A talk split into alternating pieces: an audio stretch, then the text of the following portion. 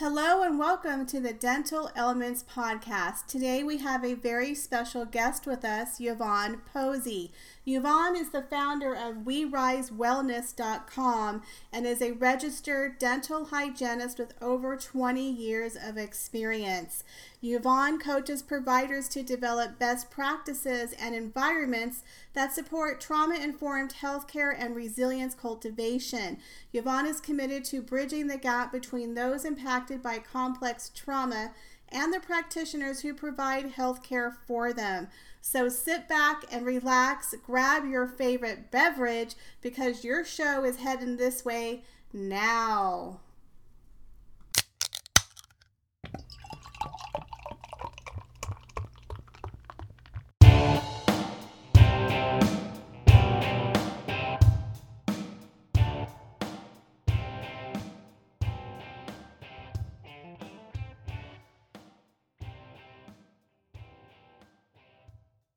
Today we have Yvonne Posey. Is that how you say your last name? That's correct. Great. And April is joining us today as well. We get her two two times Hello. in a row. Yay. Woo! Woo! So Yvonne, I'll let you go ahead and introduce yourself and tell us your story. My name is Yvonne Posey. I am a dental hygienist. I've been a dental hygienist for 23 years.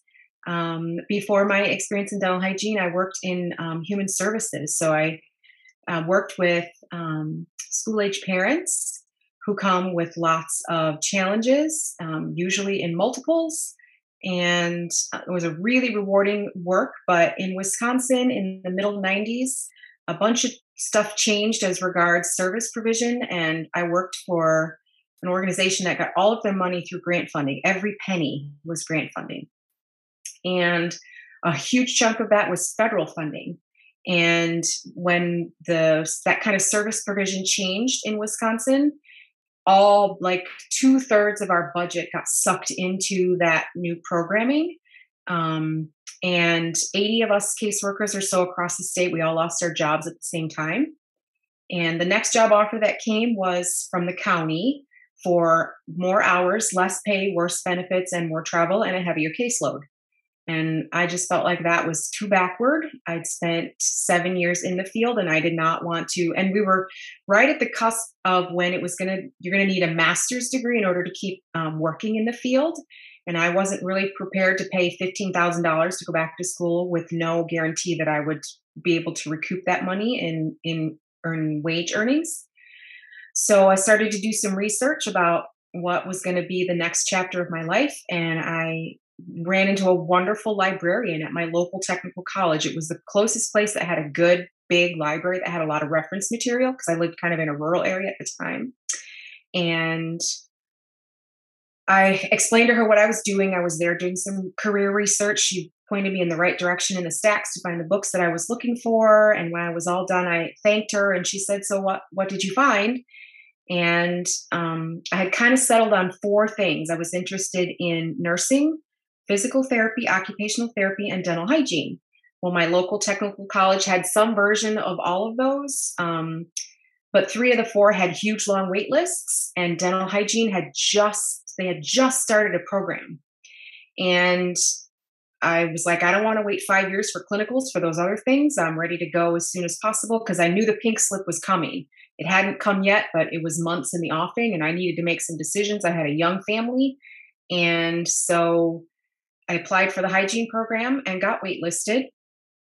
But the and it was a tiny program. They only took six students a year. It was itty, yeah, itty bitty. Wow, that and is small.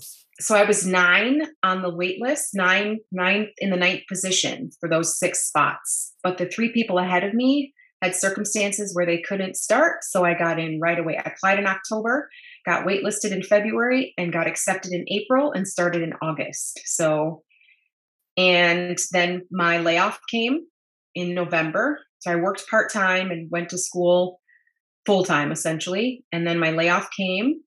And so then um, I determined again, because I had a young family and my husband was supporting all three of us.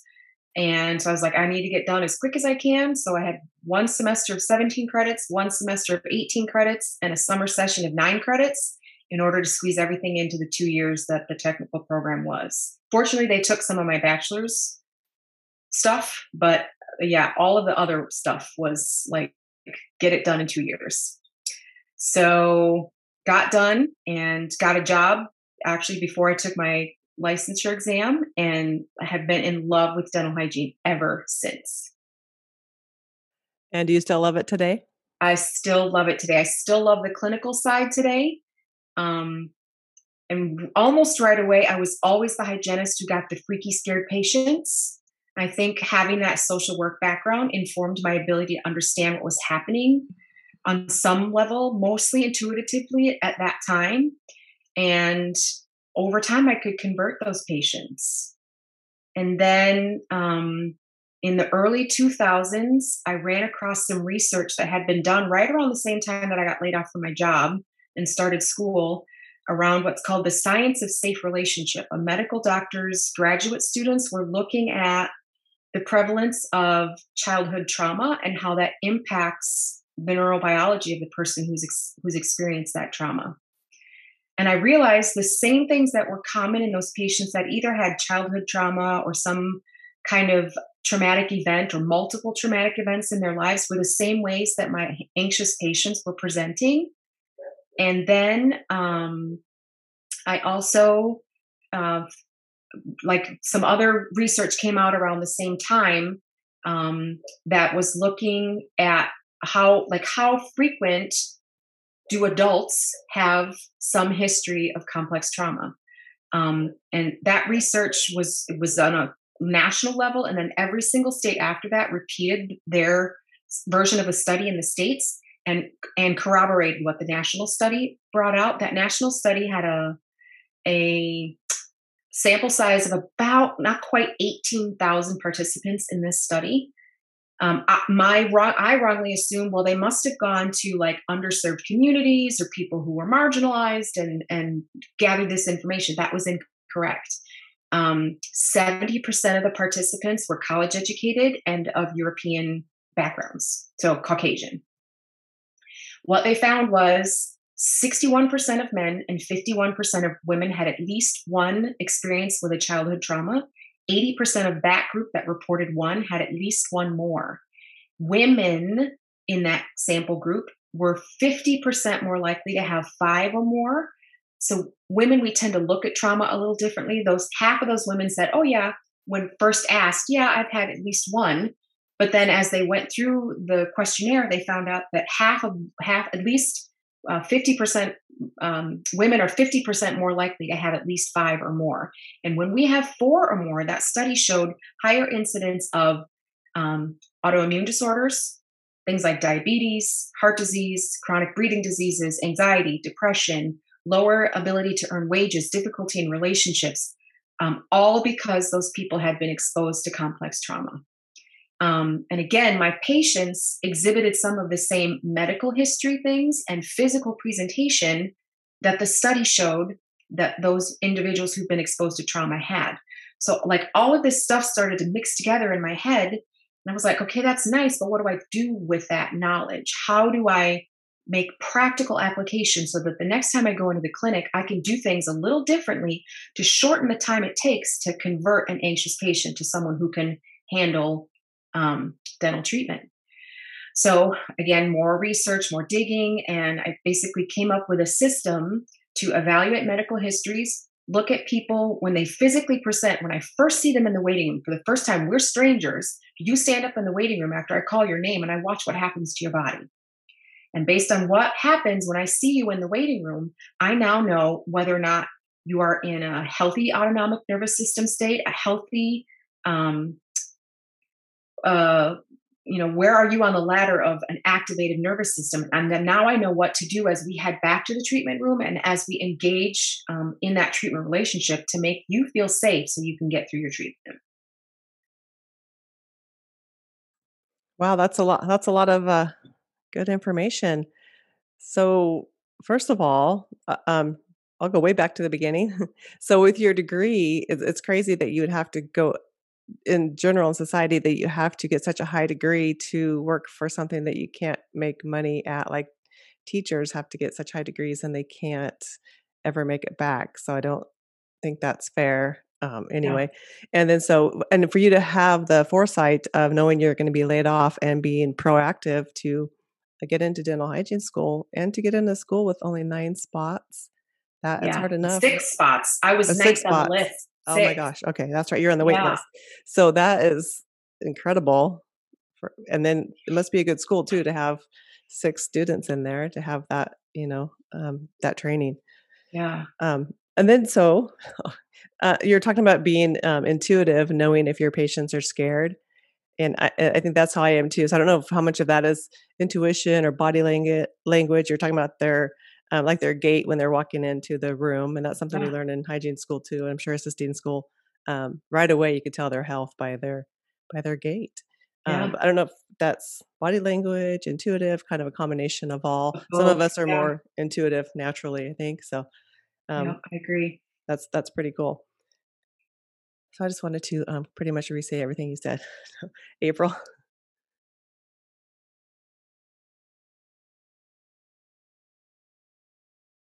She might have the lawnmower going in the back. Sometimes she has uh, somebody shaving her legs for her during the podcast episode, so we have to keep her on mute. and I'm doing a commercial for Diet Coke today. They're our new sponsor. Just ah. No, she's getting sorry, ladies in the back. yeah, I keep getting choppy reception, so here I am. sorry, usually we're a little more so professional. That's, that's, oh, sorry. um, so yeah, Yvonne, it's pretty impressive that you're able to merge those two degrees that you have together. Yeah. To start this business. It was quite accidental. You know, it really it's it was a matter of like um I didn't know I was going to marry the two. At, you know, at the beginning, I just knew I was changing careers, and somehow those skills from that old job that I did, old field that I was in, came forward with me. Um, and it wasn't until you know maybe you know I'd say t- less than ten years ago, you know, when I came across um, you know that the really interesting you know piece of couple pieces of research that really helped me understand why I got what was happening with my patients because I too had you know some history of my own with childhood trauma. I think that sometimes can make you intuitive as well, so you can kind of read people's very subtle cues um, and be able to respond to them one in a way that keeps you safe, but two in a way that you know would potentially like de-escalate a negative situation because you know sometimes when your anxious patients come in, they're up here. They're like, you know, 10 out of 10. And anything you might do could set them off and they could have a really negative reaction. You ever get that person that almost makes you want to cry because they're so um, aggressive or mean when you have to treat them. So, you know, sometimes, you know, just those subtle cues can help you potentially de escalate a potentially difficult situation with your patients. And to understand that it's not you Mm-hmm. It's something in their past. And and I love those patients too because I love I, I mean, I, I'm sad that they feel that way, but I love being able to comfort them and understand, maybe not understand exactly what their issue is, but just letting them know. And sometimes just putting your hand on their shoulder or something that yes. just like comforts them. Yep. And yeah. traumas that could be different. Um, I don't know what your trauma was, but so you're not just talking about dental trauma. There's just traumas in life. And I don't know. I have a trauma, let's say for Star Trek. Sorry, April. And so if I see Spock, I, I just automatically just, I just freak out. I don't know why. I you know, I probably don't want to know why, but things like that or 50s music, some 50s music. And so it might not even be the dentist or might not be anything, but it Absolutely. might be music playing in the background or something like that. So there's so many different things going on. Do yep. you um do you ask your patients or do you just kind of naturally intuitively speak to them and help them through it? So I don't typically ask specifically about you know traumatic experiences they've been in but again like their body language and their his, health history. And you know sometimes some of our questionnaires will ask will ask a patient you know have you had any negative dental experiences? You know do you have any um, is there anything that we can do to make your visit feel more comfortable? And they will sometimes if you can read between the lines will reveal something that will tell you that this this dental setting is triggering for them. Because think about it you know if it's if it's simply a dental trauma not simply but if you've had a dental trauma laying in the chair in a vulnerable position with a near stranger in an intimate space can be triggering Or, like you had mentioned, 50s music. What if some music that comes on reminds them of something, you know, a car accident they were in, or a grandparent that they've lost, or some other sort of difficult event where they had a hard time bouncing back from? So you know that that position that they're in and what we're doing in an intimate space can bring back those issues concerns experiences and now you've got somebody with an activated nervous system in your chair and you've got to cope with that.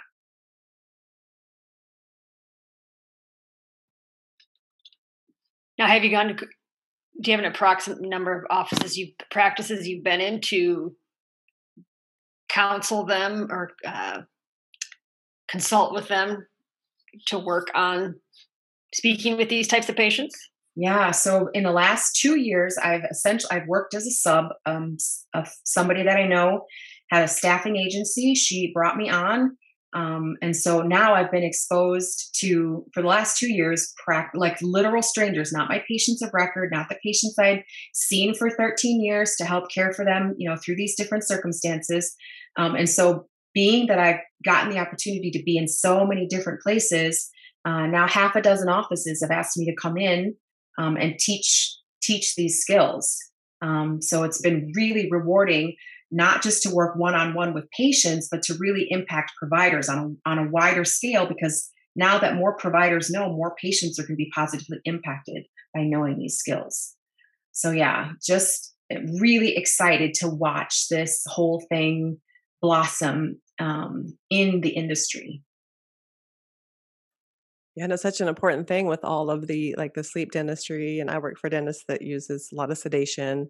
Yep. Um, because there's so many patients that are nervous, so yep. to have somebody that can that train the team to help the patients, so you, then you could keep some patients too without having to refer them to specialists.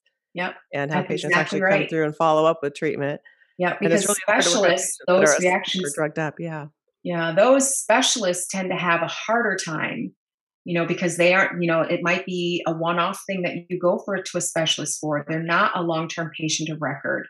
And so that kind of dental anxiety tends to be worse in those specialty practices. So, again, like you said, if you can work with those patients in your practice, um, that you already have established a, a rapport or a relationship with them, um, that can help them keep from being as activated as easily.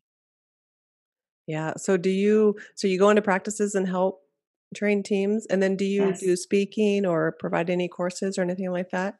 Courses are coming. Um, speaking engagements are opening up as well. An office that I was just in not too long ago, he um, asked me to come. He does a, a local component of the Seattle Study Club. So I'll be doing some work for him with his Seattle Study Club.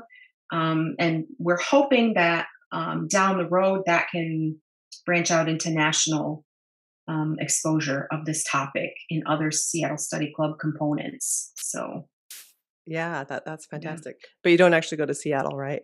You, no, not not with COVID. We're pretty close. No.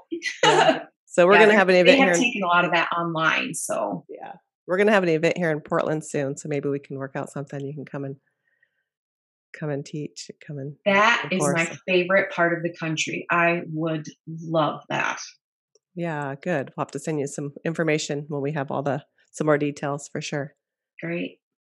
I was going to ask you about your linkedin background photo. It looked like the gorge here but where was that? That was lake como italy. Oh i was going to say because i saw the orange roofs. It's like oh it looks like the gorge but it's i see the the uh, houses. It's it's not but yeah very so that's pretty. my other passion is travel. I love, love, love to travel. Me so. too. This must have been a rough year last year for you, huh? Yes, it was yeah. terrible. Yeah. A friend and I have tentatively um, decided to take a trip to. She has, she has a daughter who used to live in Australia. Uh, in Australia, so we're taking a trip to Australia and New Zealand, hopefully in November if everything works out. That would be fantastic. I've never been there. Yeah, April was supposed to be in Italy. Italy. Yeah. She's supposed to be on the Vespa. Yeah, I, I, have a Vespa. Oh, yeah, she, yeah, she is on a Vespa.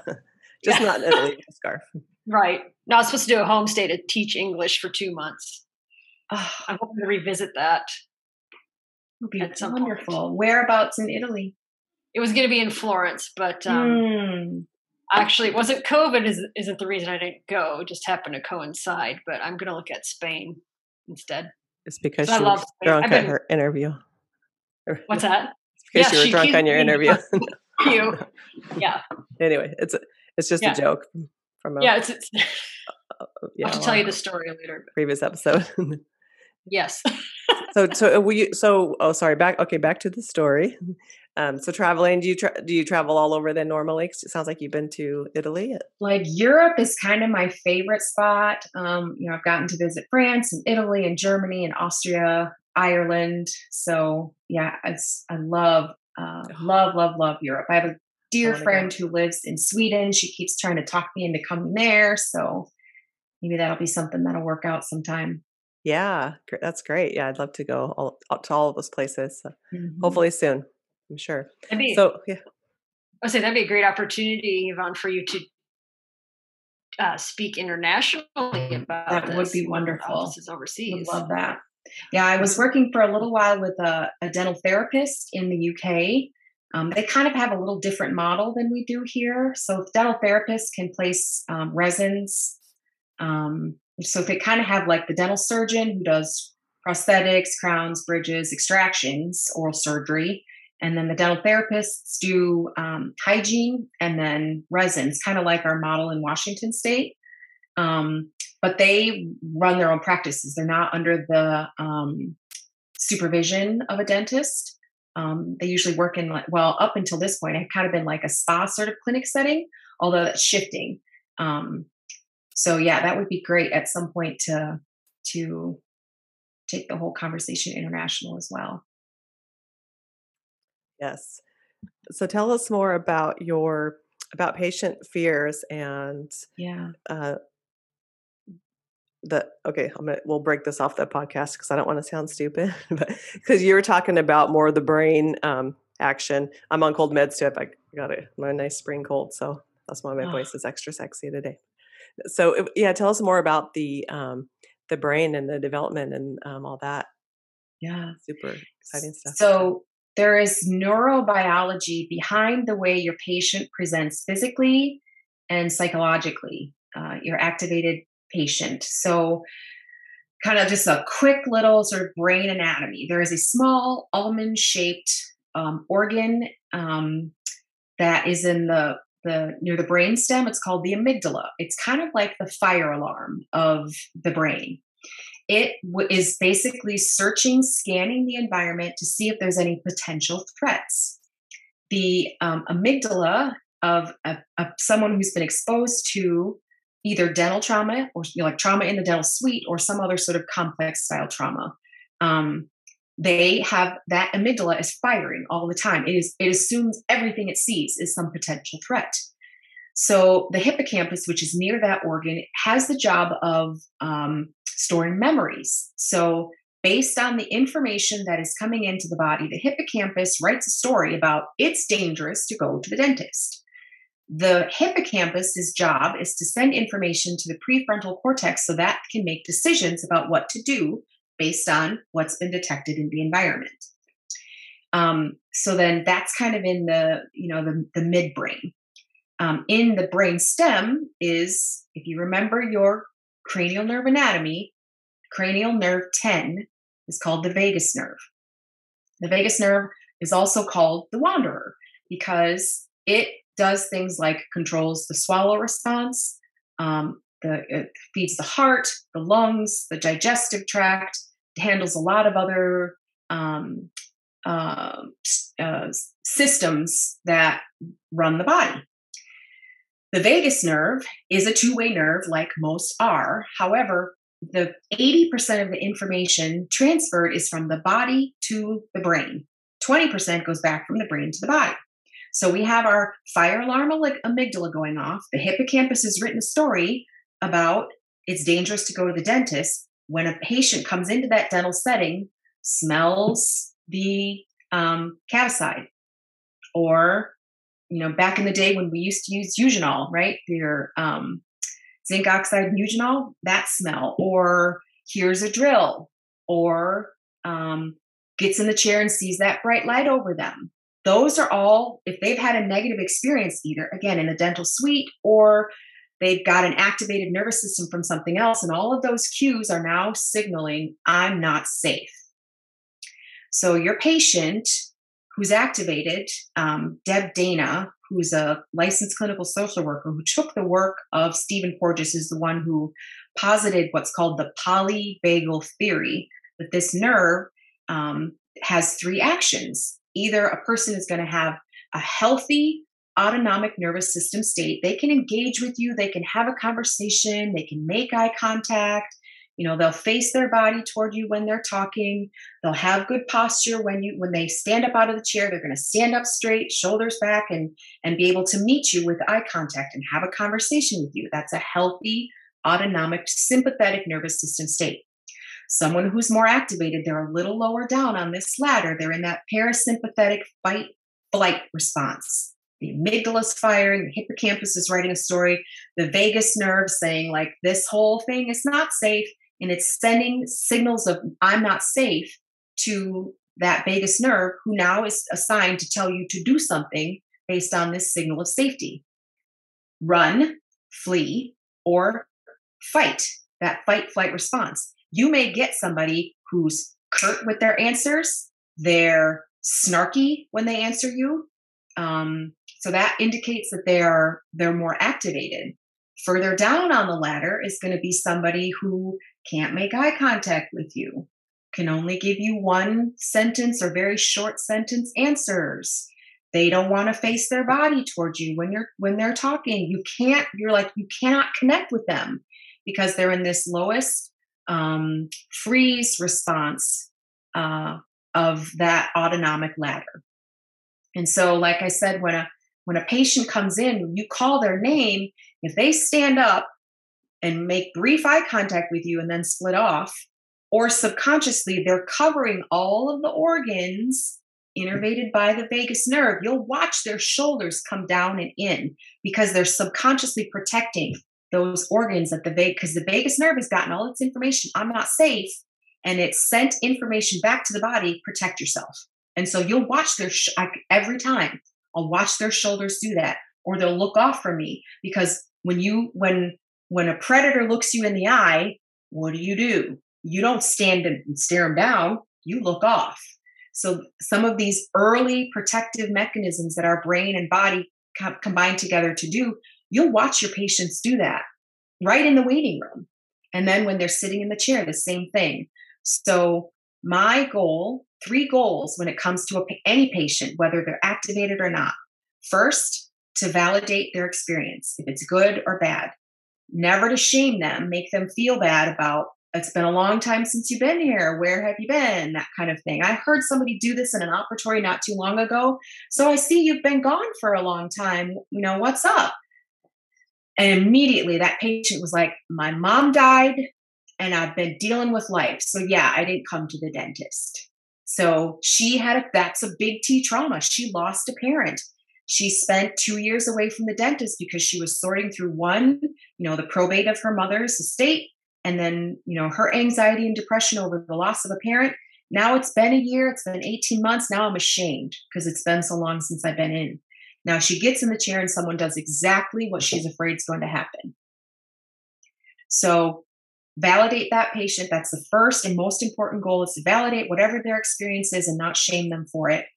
Um, get their permission before I do anything, before, you know, I take a health history, before I let them know doc has ordered x-rays, always getting their permission and then creating a safe space for them to be whoever they need to be in that chair within boundaries, right? I'm not going to allow myself to get activated or to be negatively impacted by whatever you've got going on. Creating that safe space for you and for me in that treatment relationship. So, those are the three most important things with a patient validate them, don't shame them, get their permission for whatever it is you're going to do, and then create safe space for them. Create that rapport where they know they're safe in your chair. Yeah, I love it. And some of the high advice, yeah. Oh, so some of the hygienists, like you were talking about, they were shaming them for not coming in. The, do you um, feel that they're taking it personal? Like it's me, it's about me, it's all about me, it's my time, it's this, you know, they're thinking inward instead of thinking about the patient and understanding that it's about the patient and don't um, yeah, we know you haven't already get everything done. The patient hasn't been in for a year. You know what? You don't have to do everything. They came in the door. That's the first step. That's what I tell them. I'm like, well, you're here now. Let's get you back on track. It's okay. And in my mind, I'm like, if they're super dirty, that's fine. I'll do what I can today and have them come back. At least they're warmed up and they made it this far. And don't make it about you. And, you know, it's it's not about you. Yes, that's exactly right. April and Cindy, that's exactly right. You and you know, we know when they've been gone for a long time, it's going to be a more difficult process. We're not if we're if we're responsible, we're not going to try to push to get everything done or a spit shine in that hour. We're going to, you know, make sure they know what there's what the situation is in a I just had somebody uh, use this word recently she said, This is the most validating dental experience I've ever had. Well, that good, because that's how it's supposed to be. So, you know, make sure they understand that I'm an advocate for them. I am not a, a rule maker for them. I'm not trying to um, put a bunch of extra stuff on them. I want them to leave that experience knowing um, their health is important to me their comfort in that space is important to me. I want, you said, you know, like they came in the door. Like, how hard is it sometimes to pick up the phone and do the scary thing you don't want to do? But they did. They picked up the phone, they scheduled an appointment.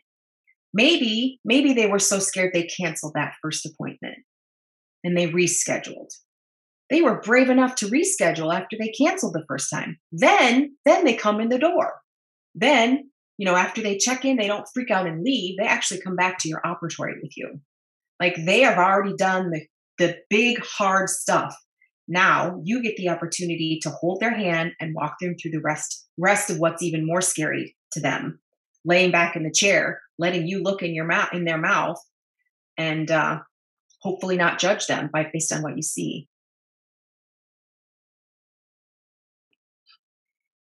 How have the um, doctors themselves been receptive to training versus like the staff? Yeah, some, you know your people, right? You know the people who get what you're talking about, and you know the people who are going to resist what you're talking about. Not every person is my people, right? Um, like I was just saying, that experience I had, he was a specialist that I gave this talk to for his local um, Seattle Study Club, Club component. Um, I had subbed in his office a day, one day. And he said to me, um, Are you looking for a job? Because, like, one, we need somebody. And two, you know, I like the way that you interact with patients. And I said, No, you know, and explained why. And he said, Can you can you tell me more? Because like nobody's talking about that. And I was like, Yeah, I know. Um, so after five minutes of explaining the science of safe relationship with him, he was like, I, I need to have you back here to have a talk. First, I gave a talk to his staff and then to his local component. Um, so, and on that first visit, I I had a 45 minutes. They were on their lunch. You know, I had 45 minutes to sort of explain the bare bones of it, and that's when he made the decision. One, I need you to come back and give a you know a talk to my my group, and then I want to introduce you to the guy that does this nationally. So immediately he understood it, and his staff for the most part. There was one hygienist who I could tell during the course of the program she was like a little resistant, um, but by the end of the talk, I asked her, I was like, do you feel like, you know, this was relevant? Did you get anything good out of it? And she said, yeah, you know what? Absolutely. Yes, I did. You know, so sometimes people, you, you just like with your anxious patients, if you validate them, if you make them feel safe, you know, I made it clear that I wasn't there to tell her what to do or change anything that she was doing, but to validate, you know, the great things that were already happening in her interactions with her patients and she was converted by the end of that 45 minutes. Um, so it's not for everybody. Not everybody's going to be ready to um, embrace your patient's difficulty. Not everybody that's not everybody's not suited to that. And that's okay. Um, but those that are you know i so when i got done with my talk you know and i made clear at the end like here are three things you can do actually it was five five things you can do on your next shift, your next clinic day, And by the time we were done, they had to go back and see active patients. And he's like, I feel like I can use this now.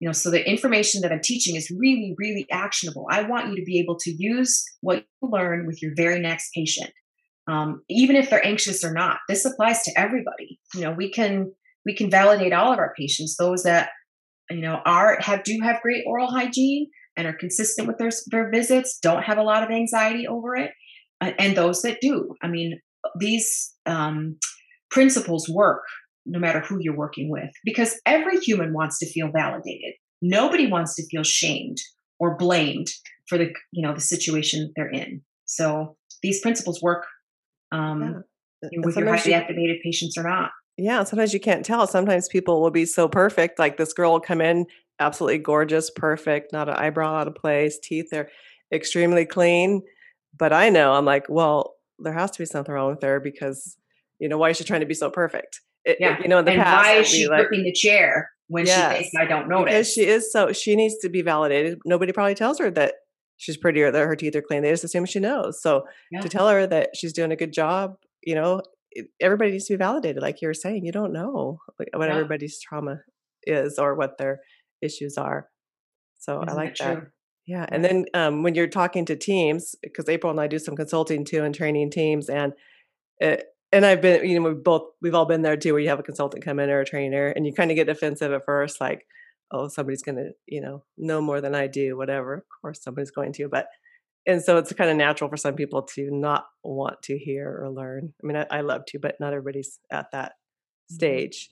And so, like you're saying, treat them like that patient that, that needs to be validated. I like that because that's mm-hmm. very common. You have to win them over as well because they all right away they have their hand up before you even have a chance to speak right yeah even before i go into an office i send a little basically like a little survey that helps me understand you know what kind of experience do each of your team members have um, you know what what do they wish they knew about anxious patients you know tell me about an experience that you've had with one recently you know so i try to gauge where each, and I'm hoping when I send that survey, almost always everybody, because I keep it short, it's like eight questions.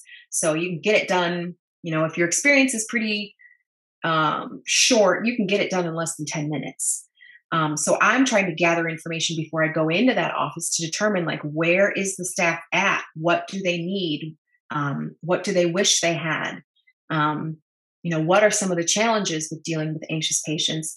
typically it's like it takes a long time like it takes a lot to work through all the difficulties those anxious patients have and so that's why it's so important to, to me before i'm done with a presentation i want you to have simple things that you can teach your patients in a, in a minute or, or less that's going to deactivate their nervous system response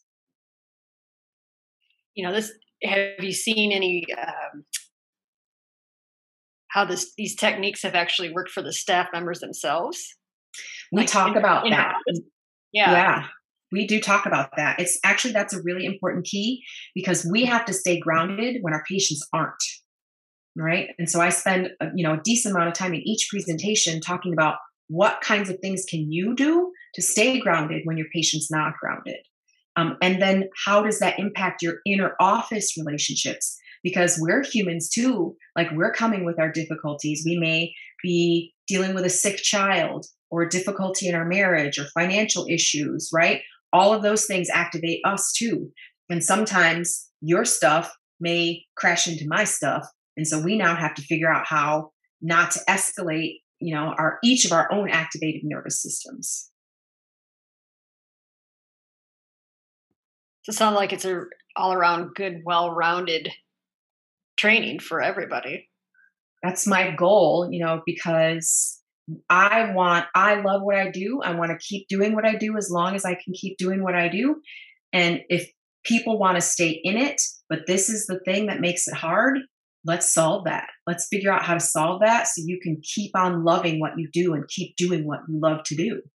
Yes, we don't all have to run from hygiene or from dentistry. That's what everybody's running. It's like, no, you don't have to. Let's make it better. Let's fix things and let's make it better you know that's kind of silly yeah i mean even though i do this training i don't really have the desire to leave the op like i may work less. Um, you know, because there's only so many places you can be. Right, right. But I don't want to leave the op. Like I've been doing this. I want to do this till, till I stop working.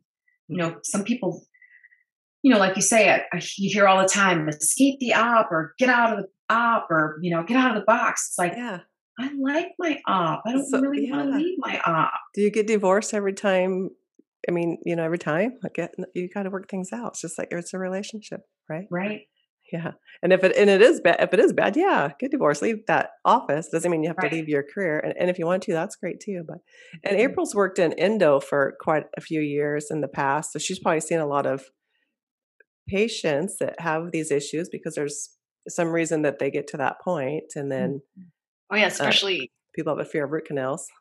yeah, yeah, because root canals we all know have a bad reputation, and uh, of course the endodontist I work for, it was painless, and a lot of the patients are like, I felt nothing. I don't know what people were talking about. Why is it a bad reputation? And we explain, well, it's it's the pain beforehand that people associate it with, or a, a root canal that went bad, unfortunately, but in the past, but yeah, it, it's it was interesting, or even like the rubber dam, people feeling encroached upon, claustrophobic.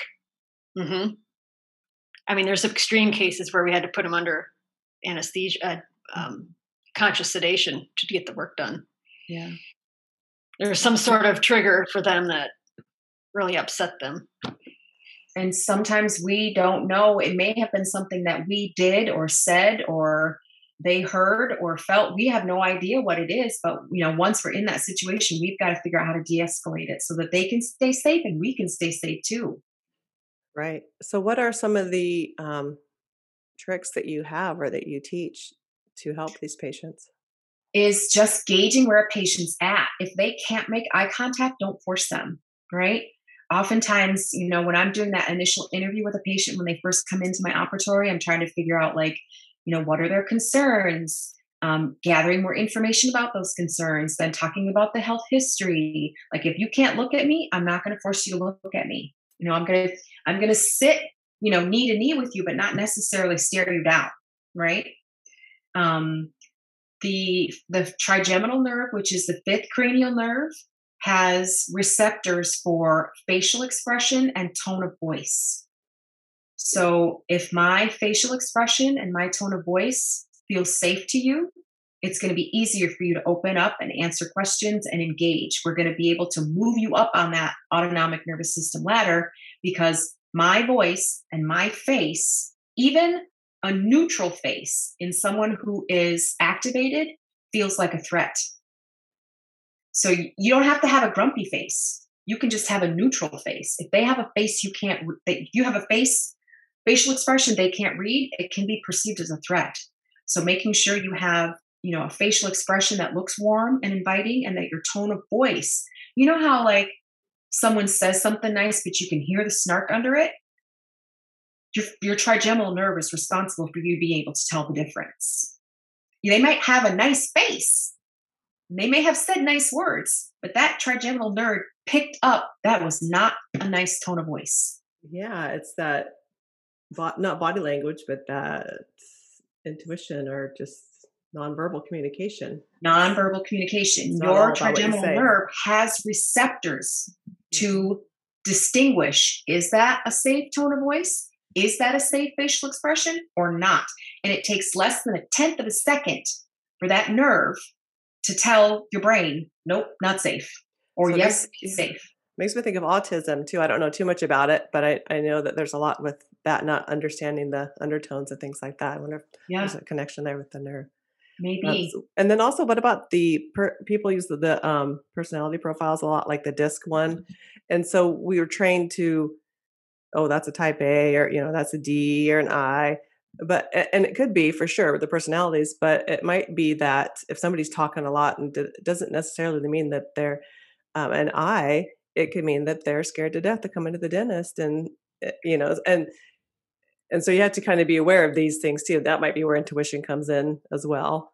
Um, Yes. they Yeah, might not want to share photos just because you think they're an I. They want you to just be quiet and you know. Yeah. So your fifth cranial nerve and your 10th cranial nerve are doing the same thing that your patients are.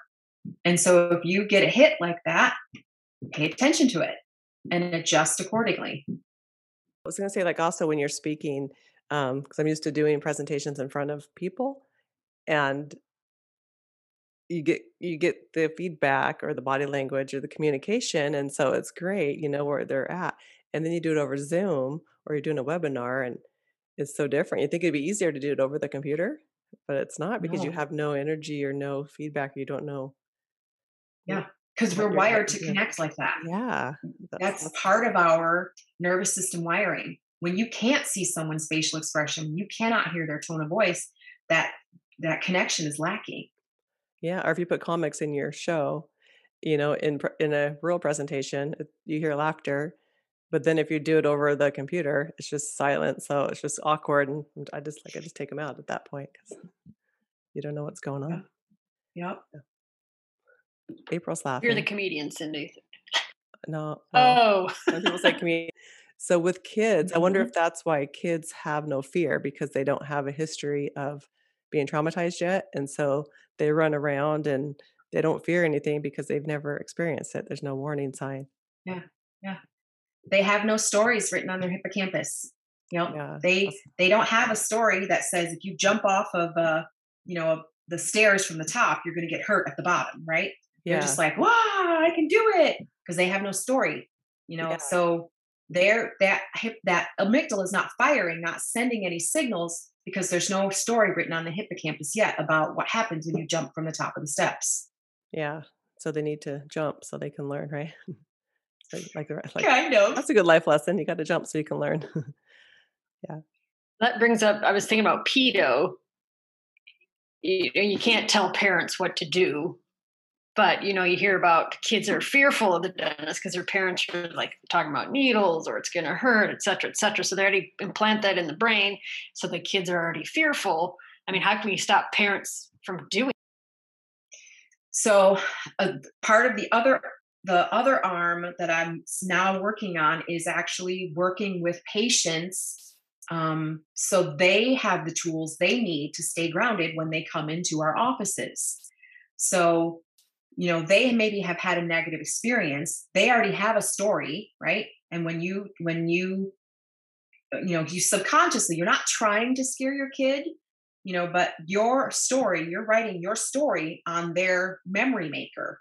Um, and so teaching adults how what is happening to them in that um, activated state and giving them to, the tools to manage that state and co-regulating with them while they're in that state now they can teach their kids those skills i just had a five year old not too long ago he came with his mom and I called his name, and his mom stood up in the chair, and he stood up in the chair. And then, as soon as he made eye contact with me, he hid behind his mom and grabbed her leg. And so I said, said his name, and I said, "Is it okay with you if mom comes back with us today?" And he looked at his mom, and he, she nodded, and he looked at me, and I nodded, and he's like, "Yeah." So of course I was going to have mom back there. You know, it was I wasn't in a wasn't in a pedo practice; it was a general practice, and so that's what he needed to feel safe. And so I just made it okay by asking his permission to get get his permission for mom to come back. And so yes, mom can come back. And he sat in the chair and he said, "My tummy doesn't feel good." And I was like, "Buddy, good job. You described to me what's happening in your tummy." When I get a signal like that, it just means I need extra help. Now, that's his vagus nerve, right? when you do something scary what happens you get that knot in your stomach and so he was being he able was able to say what was happening somatically but use his words he was i don't think he was quite five yet i think he was four so he described what was happening in his body he's still connected to his body he doesn't have all the stories written yet we get nervous about something and we ruminate on it and we ignore what's happening in our body that's backwards. He paid attention to what was happening in his body and verbalized it. And so I was like, good job explaining to me what's how you feel about being in the chair. When I get that feeling in my stomach, that just means I, I need to ask for extra help. I need someone to help me. And it's okay to ask for help. And so, like, I didn't shame him for having this feeling in his tummy. I validated that's what's supposed to happen when you're scared. And when you when you get that feeling in your I didn't use the word scared. When you get that feeling in your tummy, ask for help. That's okay. I'm here to help. And mom's here to help too. And so I also praised mom. I was like, I don't know what you've taught him, but at this little bitty bit of an age, he can describe what's happening. So you've created safe space for him as well to say how he feels rather than be a big boy, you know, yeah. don't be a baby. Yeah. She had taught him to explain what's happening. And so I validated him and validated her for his being able to do that at such a young age. And, you know, when she left, she was like, My, I didn't know how it was going to go today. I don't think it was his first visit. May have been. Now I can't remember. She's it's like, I didn't hard know to tell. Yeah, they could have a good it day wasn't, one Because he'd come before and had a hard time. So I was like, she was like, I didn't know how it was going to go today. It didn't go very well last time. And, you know, I, I'm so grateful. And I was like, you know, I'm just here to, you know, make sure he feels okay with coming. If today wouldn't have worked out, we would have tried another day. But because we validated him, we got his permission, right? We asked if mom could come back and everything we did. I, and that's another thing too, like the fear of the unknown with your patients escalates, uh, elevates that um, response. And so the tell, show, do is the way to help deactivate the autonomic nervous system response. Tell them what you're going to do, show them how you're going to do it, and you know then do it. Don't do it and not explain what's happening. That fear of the unknown really can set a patient off. And so, you know, when you're getting ready to do your intraoral exam. Okay, so we're going to do a soft tissue screening today. You're going to feel me check your lips, cheeks, tongue. We're going to take a look at the roof of your mouth, the floor of your mouth, and the back of your throat. So it's, it's describing all of that before you do it takes away the fear of the unknown. You're getting their permission by explaining what's going to happen, and then you do what you're going to do. And you know that that helps them not feel um, like they don't have any control. As soon as you take away a patient's sense of control or they feel disrespected in that situation, um, you know, you're kind of setting yourself up to have difficulty with them. Sometimes with kids, if they tell me that like they're nervous or scared, I, I say, "Oh, you're excited," or they say they're they're telling me whatever. I'm like, "Oh, you're just excited." Is that wrong to do that? Because I don't want to confuse their there's yeah. sometimes they so should be typically scared. I would just yeah, I wouldn't try to transpose don't say scared. it into something else. Uh-huh. Um, because now they've got a confused story written on the hippocampus. Like Mm. she said, I'm excited, but I didn't feel excited. I actually felt scared. Yeah, because with kids it's so hard because you're programming them. So I'm really you really got to be careful what you tell them. And then Mhm. sometimes parent lots of times parents will come back with them and I'll Mhm. ask the child, like, do you want bubble gum today or cherry? And the kid will ask their mom, which one do I want? Or the mom will say, You like cherry, don't you? I'm like, Well, let the kid answer. Like, how Yeah. do you know, they just answer for the child. They don't Mhm. validate the child's own decision whether they like cherry or bubble gum. Right. Like Yeah. seriously, say So, you know, and we don't necessarily want to like go against a parent, but any way that we can connect with them, you know, without, you know, necessarily having that intermediary, like you said, let the kid make their own decisions. You know, and some kids will be ready for that and they'll do it, and some kids aren't. And that'll just be a matter of just, you know, uh, creating disconfirming experiences with your patients. When they come into the treatment suite, they've got a story written already. They're looking for ways to prove the stories right. And so everything we do is an attempt to help them write a new story. So we don't want to confirm going to the dentist is dangerous. We want to disconfirm that experience by showing them we're going to keep them safe. So that's another major goal I have with patients that are activated. You know, it's an, all those first three things that we talked about. That's for everybody. But for your activated patient who's who's got difficulty with coming, my next goal is for every interaction that I have with them is to provide disconfirming experiences to help them write a new story that the dentist is a safe place. Well, Yvonne, you've been a wealth of information today. There's things I don't even never even thought about or have thought about and never got a thorough explanation on it. So that's great. So thank you. Thank you. And you know, like like Cindy said earlier, a lot of this stuff is intuitive. We don't we we do it. We don't know why we do it. Um, but now neuroscience explains exactly why we do what we do, either as someone who's you know having a difficulty with a certain situation or someone who's trying to regulate with that patient while they get through it. So you may not have had the word i didn't used to have the words for it right? I didn't used to have, uh, have the understanding of what was happening neurobiologically with a patient. But now that i do you know we can apply all of these principles and techniques to help our patients get through these difficult situations and so how can we find out how can we find you or how can our listeners find you or find out about your trainings and courses? That's an excellent question. So we are launching a brand new website. It should be up and running in the next few days. It's we risewellness.com. So W E R I S E W E L L N E S S.com. Um, so when that's up and running, we are going to have actually, you'll be able to download uh, a tip sheet 10 tips to stay grounded when your patient is not, uh, right from the homepage there. So um, my eventual goal is to create a certification program for dental practices who want to be trauma informed. Um, and then, you know, the next step will be to work directly uh, with patients, building that patient audience who's interested. Um, that's coming in the offing, but right now it's re- werisewellness.com, and you can download that 10 tips to stay grounded when your patient is not. I love it. And we'll post all the information in our show notes too and also on our website. So you can find um, Yvonne there. And hopefully we'll see her in Portland too for our big inaugural event. April's giving me speech. Love that. Inaugural, yes. Inaugural. Yes. That'd be great. Okay. Okay. Thanks, thank Yvonne. you so much. much. Nice to meet you, April. Nice to meet you too. Okay. Bye. Bye. bye.